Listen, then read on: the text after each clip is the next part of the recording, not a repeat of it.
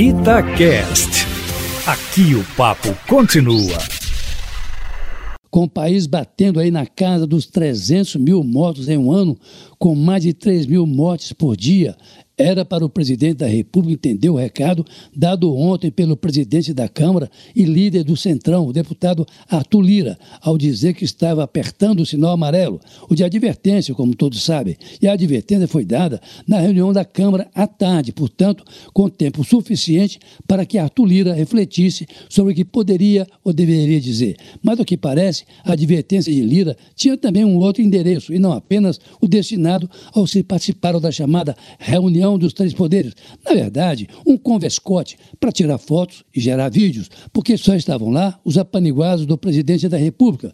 Lira se referia também ao chanceler Ernesto Araújo, cuja atuação tem sido alvo de pressão dos deputados, desde que ele praticamente esgaçou as relações com a China e a Índia, dois parceiros estratégicos para esse momento da pandemia. Mas olha, Aline e Eustáquio, deve-se dar também um crédito de confiança a esse encontro chamado de reunião dos três poderes ainda que de forma limitada, porque o presidente insiste no tal, abre aspas, tratamento precoce, fecha aspas, contra o qual, aliás, se levantou ontem pela primeira vez a Associação Médica Brasileira, ao dizer que a relação médico-paciente não autoriza ao doutor recomendar remédios sem comprovação científica, de forma que é preciso esperar um pouco mais aí o andar da carruagem para se ter maior clareza do que poderá resultar essa reunião. Ainda que no encontro, o governador Ronaldo Caiado, de Goiás, contrariando o presidente, tenha defendido o isolamento social, um tabu para o presidente da República, como forma de evitar a propagação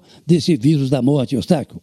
Enquanto o país perde 300 mil vidas em um ano, a despeito de a tragédia brasileira ter sido um dia chamada de gripezinha, um grupo de políticos e empresários ligados ao setor de transportes aqui de Minas Gerais vai aos Estados Unidos ou recebe em casa a primeira dose da vacina da Pfizer, numa evidente ilegalidade, porque o imunizante deveria ter sido passado para o Sistema Único de Saúde antes de ser usado, como prevê a lei.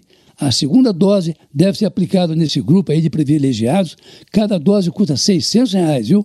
E são 50 os que se beneficiaram da ilegalidade daqui a 30 dias, segundo denúncia da revista Piauí, que levantou a história que mostra como o país tem uma casta de privilegiados que agora podem sofrer duas restrições, pelo menos. A primeira, a apreensão da segunda dose pela polícia e pelo Ministério Público, e depois serem punidos exemplarmente porque cometeram um crime previsto em lei. O Procurador-Geral do Ministério Público, Java Soares, não pode fechar os olhos a essa infração penal e acionar os promotores para investigar e punir esse grupo de privilegiados, apuradas, claro, as responsabilidades de quem organizou o grupo. Dizem que foi o grupo Salitu, mas é preciso apurar primeiro quem comprou as vacinas, quem as aplicou, onde foram aplicadas, de que forma e quem pagou pelo serviço inescrupuloso e verdadeiramente criminoso. Não é assim que se salvam vidas humanas, Aline e Eustáquio.